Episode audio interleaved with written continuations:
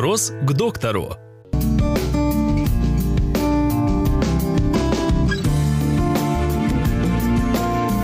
Какие причины речевых нарушений?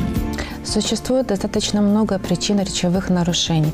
Это могут быть как органического происхождения, все, что связано с э, развитием ребенка внутриутробно у матери. Это, например, болезни матери во время беременности, какие-то травмы, стрессы, принятие каких-то препаратов.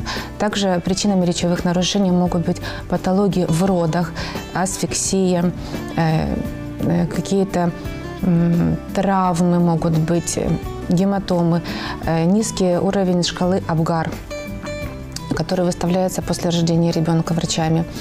Э, До трех лет это могут быть всевозможные заболевания, например, грипп с высокой температурой, могут быть травмы, могут быть операции у ребенка с при- применением э, общего наркоза. Э, После трех лет мы сможем смотреть, например, Те же заболевания, прерывание речи может быть э, на каком-то этапе. Это тоже может быть причина речевых нарушений.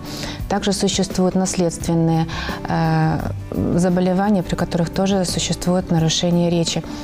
Э, Также неблагоприятны социально-бытовые условия семьи, когда с ребенком, например, или насильно сюсюкаются, или э, не разгова- разговаривают, э, но поддерживают его жестовую речь, как бы все понимая, что э, что хочет сказать ребенок, тогда у ребенка нет мотивации разговаривать. А, Могут быть, если касается звукопроизношения, могут быть, например, наследственные, когда мама, например, папа не выговаривают какие-то звуки. Э, Очень часто со звуком «р» такое происходит. У ребенка тоже может э, возникать такое речевое нарушение.